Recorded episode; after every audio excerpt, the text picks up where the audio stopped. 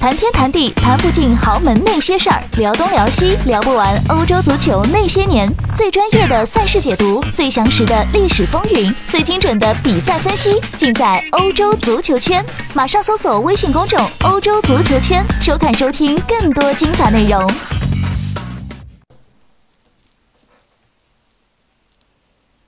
大家好，欢迎收听翻看西甲，我是武一帆。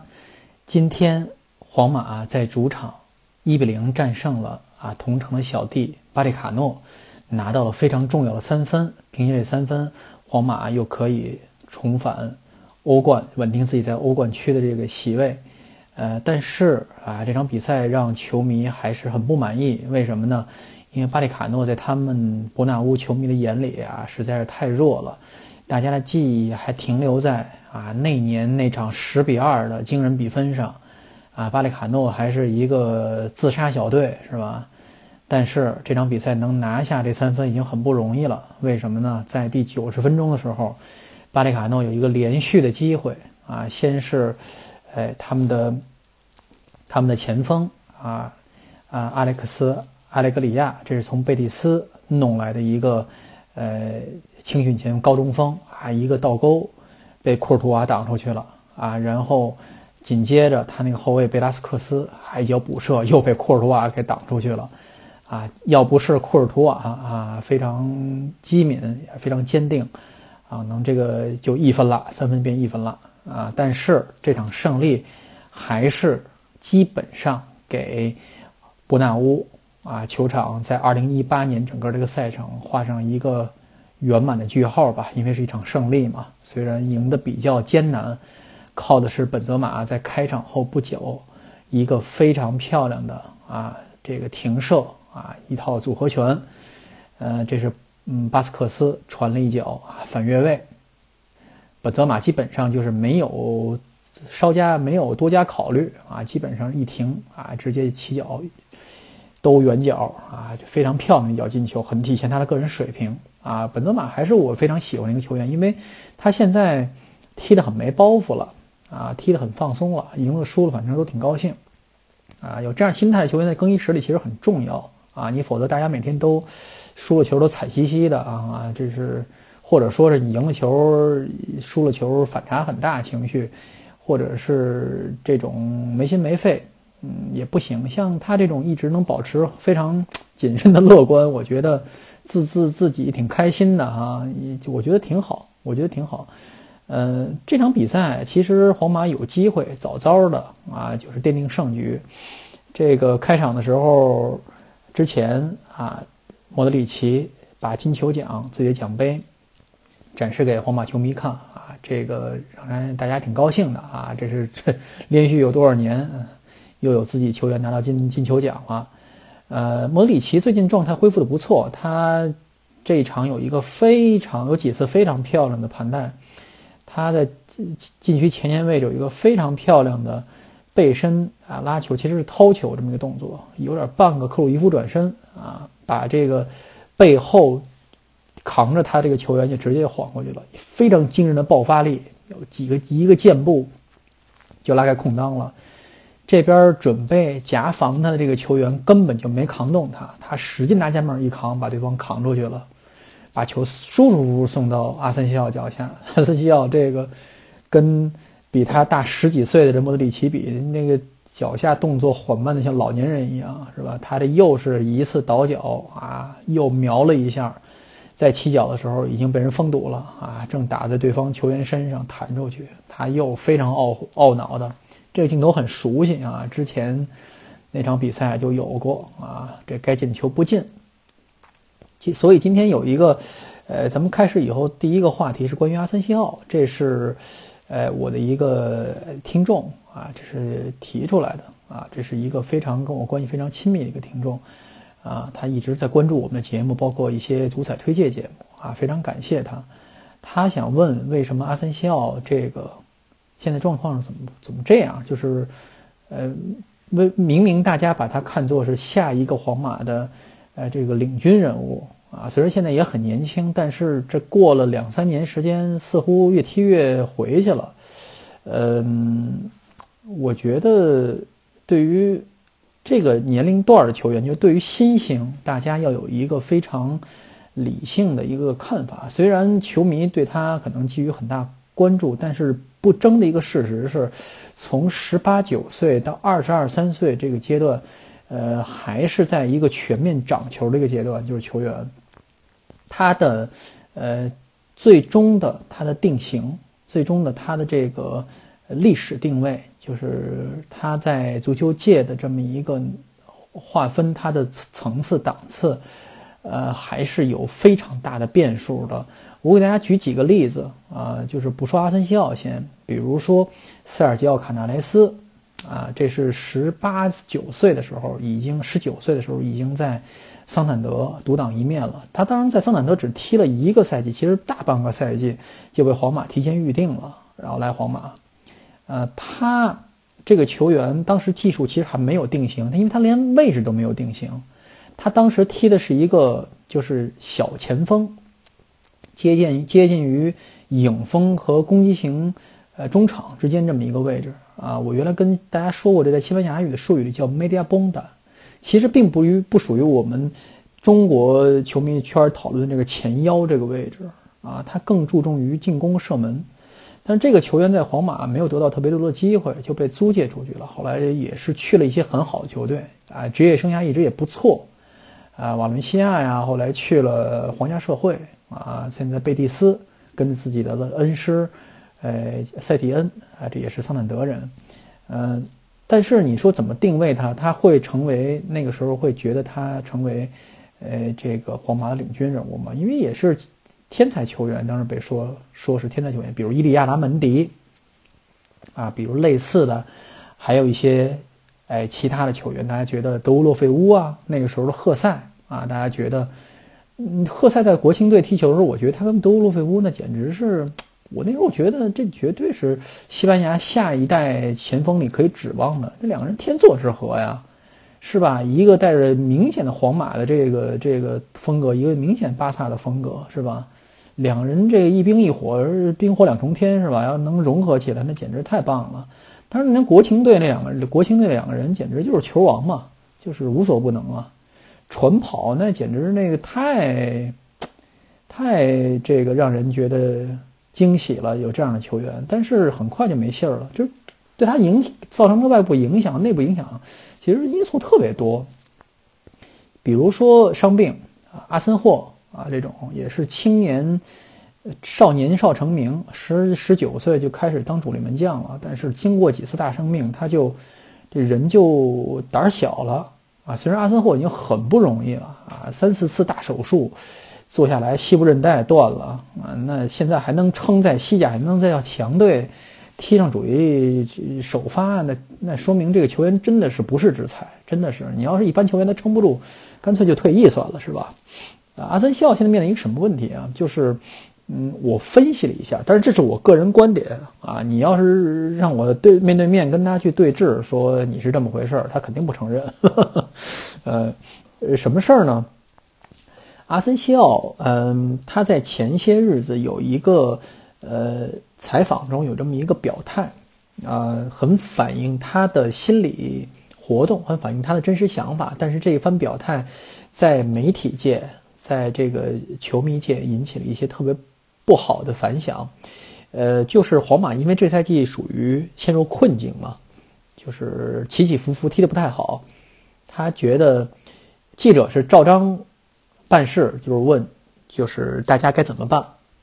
就是球员们是不是应该做点什么？阿森西奥说：“他说，呃，队内有比我经验更丰富啊，有我比我荣誉拿的更多，比我能力更强的人啊，应该由他们来这个拉这辆车，呃，而不是由我。不光是我，他这个话其实就是想说是不光由我，而是凭靠队内一些，呃，这个比他更有经验的一些球员啊。”但是，这拉车是什么意思？其实就是挑担子，就是跟中国的对比，就是挑重担。嗯，但是媒体觉得，哎呀，太失望了，对他这番话。为什么呢？阿森西奥是媒体的宠儿，觉得他天赋异禀，觉得他这个呃，带有非常强烈的就是西班牙技术型球员的特色，呃，很能成为下一任，他那个位置也是很能成为下一任皇马的领袖人物。但是，就这一句话说不愿意勇挑重担，说是这个事情老球员去多负负责更好，非常让人失望。提出意见的是谁呀？马卡报的总编圣地亚哥·塞古罗拉，他写了一篇专栏。这篇文章栏题标题就是“呃，对不起，阿森西奥先生”。他整篇用一个比较讽刺的啊这么一个口这个笔法来写写，说是对不起阿森西奥，为什么呢？太过高估他了。他在对巴萨的比赛，他在欧洲超级杯，他在一系列对其他强队尤文图斯的比赛中都有非常好的表现，让人觉得。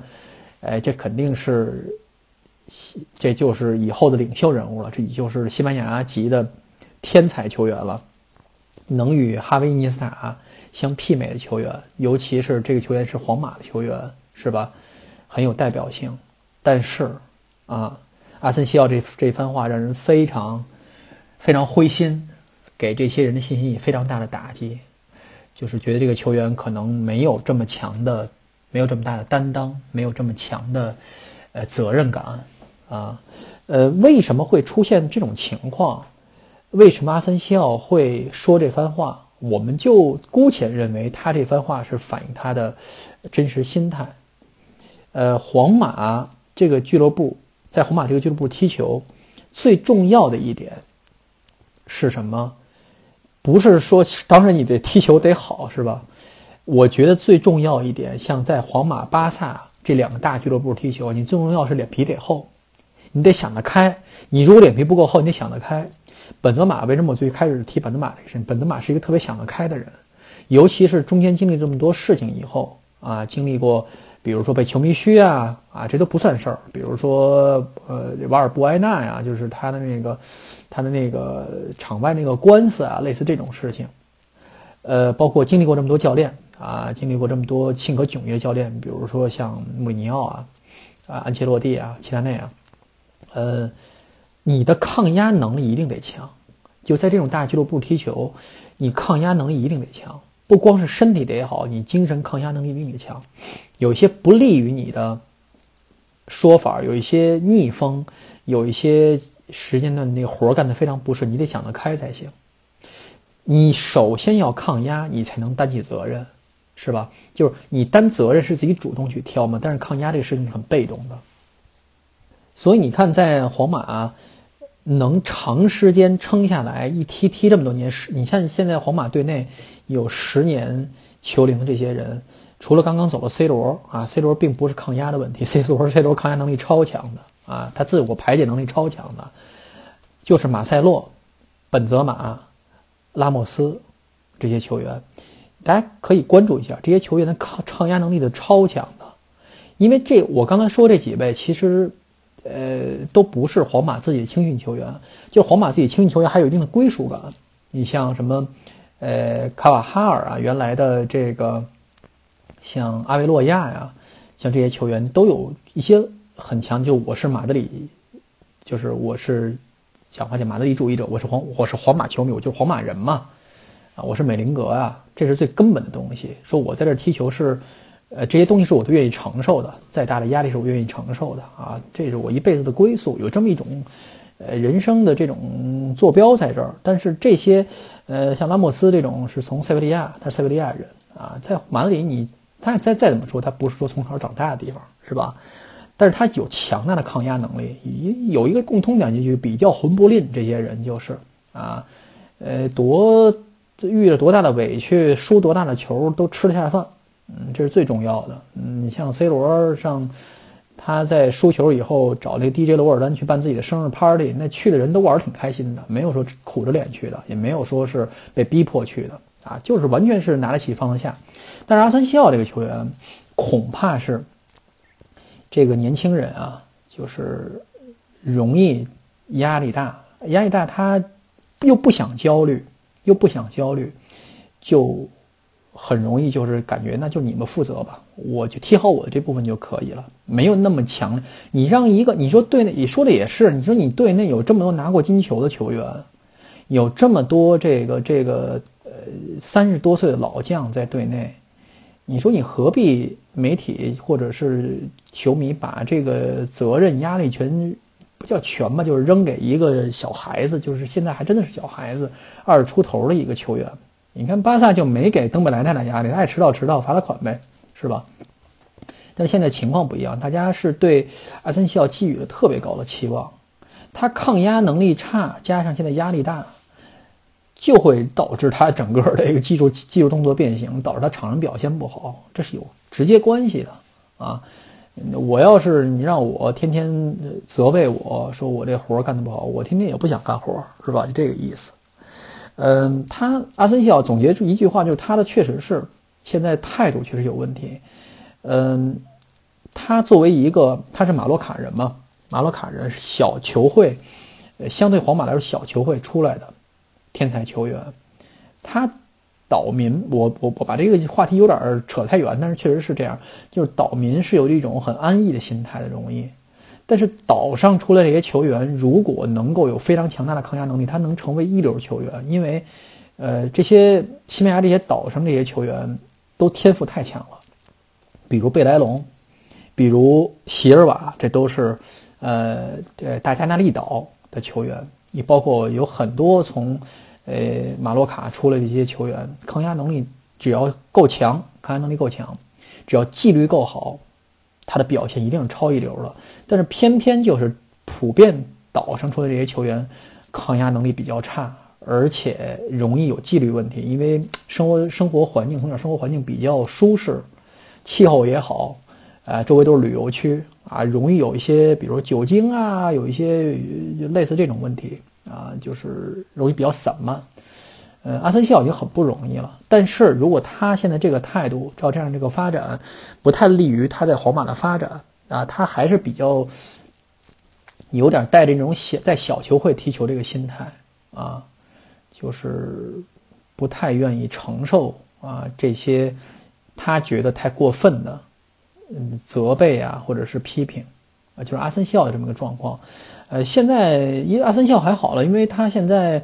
索拉里给了他不少机会啊，他现在有一点恢复常规主力位置了啊，至少打的东歇没什么问题。这样，但是问题是伊斯科啊，伊斯科上一场对中央陆军输了这么惨，他还跟球迷起口角，现在已经澄清这个队长袖标这个事情是误会啊，他确实是已经跟卡瓦哈尔说好了，不管这是一个理由还是说是故意找理由，还是确实是这样，他但是这个没什么可再炒作的了，就是。已经说好了，他不拿队长袖标，呃，但是他跟球迷口角这个事情确实是，呃，没什么可说。这个他这个球员，我之前也跟大家，呃，交代过我对他的印象，确实是从小就这样，个性比较强啊，比较倔的一个人，所以，呃，跟公众打交道的时候容易出一些不愉快。但是，他为什么在索拉里的队内踢不上比赛啊？这是最根本的原因。不在于他的态度啊，这个球员的态度相对于他对球队实战需要来说，其实呃，若不是你真的不想踢了啊，我才不用你啊。对于教练来说，能用球员肯定是需要用的。呃，根本原因出在啊，索拉里的战术系统里没有伊斯科的位置。嗯，大家会听着会觉得挺奇怪，伊斯科不是皇马应该是核心球员才对啊？对呀，那看你怎么踢啊，这球是吧？大家回想一下。回想什么呢？齐达内刚上任那段时间，伊斯科是不是也打不上主力啊？为什么呀？这些菜鸟教练，齐达内刚上任的时候其实也是菜鸟教练啊。索拉里现在也属于菜鸟教练，你他他踢球时候再技术好、再聪明的一个人，他也需要积累经验。索拉里也好，齐达内刚刚开始踢也好，刚开始带队也好。他需要用最简单明快的战术系统来赢球，就跟现在皇马踢得非常难看，踢个，呃，这个维斯卡、巴列卡诺都踢得就就就脚步轻浮、踉踉跄跄，但最终能把球赢下来，能把该输出的那个点输出去。他现在不会用伊斯科，我只能这么说啊。他现在他这个位置上，他觉得卢卡斯巴斯克斯可能看到这样的球员的这个呃价值，因为他很直来直去，这个球员的技术动作技术水技术叫什么呀？特点不能说他简单，但是更明快，就更容易安排。比如说巴斯克斯，你说伊斯科能做出这个，比如说直传啊，或者是是斜塞啊，巴斯克斯也能做到。啊，也能做到，而且可能是跑动更积极，活动范围更大，更能拉更愿意去拉边干些脏活。所以索拉里觉得这样球员可能对我来说价值更更重要。而且现在在一个打三四三三这么一个情况，现在基本上是四三三嘛，卢卡斯和本泽马都要上，阿森西奥都要上的情况下，三中场啊不能给伊斯科留地方，为什么呢？兜不住啊，得需要略伦特。和这个，在卡斯米罗不在时需要略伦特，莫德里奇状态这么好，克罗斯这场也状态很好，也复出了。你说把伊斯科搁哪儿？搁阿森西奥这个位置，那就阿森西奥不上啊。巴斯克斯现在必须得用的，所以就这么一个状况，就是阿森西奥没地儿搁，在这个索拉里的这个呃战术系统中，可能慢慢的啊有这么一个融合，但是慢的，但是什么时候呢？啊，不知道。现在就状况就是，大家觉得这个已经关系可能已经有裂痕了啊。伊斯科跟皇马的这个关系，是不是东窗要出走？这是一个可能性，但是有多大机会，不敢说。为什么？首先，皇马这个工作是大家梦寐以求的啊。谁去了四大啊？你讲话啊，普华永道啊。谁去了德勤啊？谁去了微软、英特尔？还琢磨着跳槽是吧？除非我要跳谷歌啊，有点这个意思啊。就是说，你去了世界上最好的公司，你还觉得不满意，想跳槽，拿世界上最好的合同，这个大家都会慎重考虑这个事情，包括经纪人都会慎重考虑这个事情啊。而且今年你踢不上比赛，比如伊斯科今年踢不上比赛，你紧张什么呀？不紧张啊。大赛小年世界杯刚刚踢完啊，今为明年没有大赛啊。你今年踢不上比赛，难道明年还入选不了国家队不成？是吧？这个意思，就是他他耗就耗着呗，反正你不不不不让我上，你你你就还得给我开国我工资，啊，咱们可以谈谈这个事情，慢慢适应啊。对于伊斯科来说，也不是说非得要走不可，嗯，这是伊斯科的一个状况啊。最后提一句什么呀？哎，雷乌斯的事情啊，前两天我跟李晨都跟大家念叨过啊，雷乌斯。呃，要垮啊！但是今天奇迹出现了，奇迹带引号啊，奇迹出现了，是李晨在群里说啊，奇迹真的有出现了，呃，什么出现了呢？就是在赛前啊，这一场雷乌斯是主场对科尔洛啊，这个赛前他们的老板通知球员说，啊，工资能开给你们了，欠你们工资我照发啊，你们按照这个规定，哎，不用在这个。呃，不用再这个自动解约了，因为有按照规定，你几个月不开工资嘛，三个月不开工资，呃，球员有地有有有这个，呃，有权利提出要解约啊，自动走人啊，合同失效。但是现在他同意开工资，把这些球员能留下来，但问题不在这儿啊。问题不在这儿啊，问题是你光开开球员补发工资，这不是事儿啊？为什么呢？球员提出更高开工资的事情，拉里嘎就是职业联盟已经说要给他们开，但问题是有一些解决不了的问题啊，比如说现在就十六个注册球员，这些球员需要队友的支持啊，十六个人怎么踢四十二轮比赛啊？啊，不是四，就是四十二轮比赛踢不了啊，太长了，所以这个这个。怎么让这些球队能够正常运转？那不是说光补几十万欧元把这些球员的工资补上的问题，而是你这个球队的钱要有一个正常的一个活钱，在正常周转啊。所以现在的问题不是说什么应应急，呃，怎么找到在厕所里蹲着没纸，有人给你递纸这么一个事情，而是。你怎么解决现在球俱乐部运运营问题？其实最根本的就是现在的大股东，你得找一个合适的、有钱的下家，把俱乐部卖掉，让这个人来兜着啊。所以在赛后啊，雷乌斯这场比赛还打平了跟科尔洛啊，大家觉得挺是奇迹的。这么一个状况的球队还能跟科尔多瓦打平？大家不知道科尔多瓦现在也欠薪，这是那是难兄难弟，没说他的事儿呢，是吧？这哥俩现在都都这这种程度了啊，打平了。但是赛后有部分球员对俱乐部，哎，就是这叫什么呀？临时冒出来，就我们跟你下最后通牒，你才冒出来给我解决这个问题，这个做法还是表示不踏实啊，不买账啊！我东窗该提出要走还是要走。所以这个问题还是没有解决，所以很可能，并不是什么奇迹，而是骗局啊！这是情况，是我以前都经历过的啊，而且这笔钱的来源现在都不知道，包括教练的这个薪水啊，俱乐部其他工作人员的薪水啊都没有提。等未来几小时可能还有状况，我们会跟着这个资讯给大家。如果大家有兴趣，因为跟着这些事情是真正的故事，真实发生在足球界的，而不是一些很虚的。大家在谈论战术啊，这是真实在发生的事情啊，所以我觉得大家可以听一听这这类的事情，虽然跟你们可能没关系啊，但是你说什么有关系啊？东京街头这个随机啊快乐杀人这个事情啊，有预谋的这种杀人比赛，有有有有关系吗？也没什么关系，就是一听而已。你听了以后，你可能有一些感想，这就是在真实足球世界里发生的事情，就是。跟一般的经营公司一样，就是薪水、奖金、纠劳务纠纷啊，劳劳资纠纷，就这些事情。包括下一个接手的人有可能是门德斯啊，门德斯参股的这个体育公司，所以这个事情还可能更复杂化。这事情没有完，所以大家多关注我们节目，我们就给您带来啊第一手的资讯啊，有一些报纸上不报的，电视台不说的。好，本期翻翻看西甲啊，到此结束。谢谢大家，下期再见。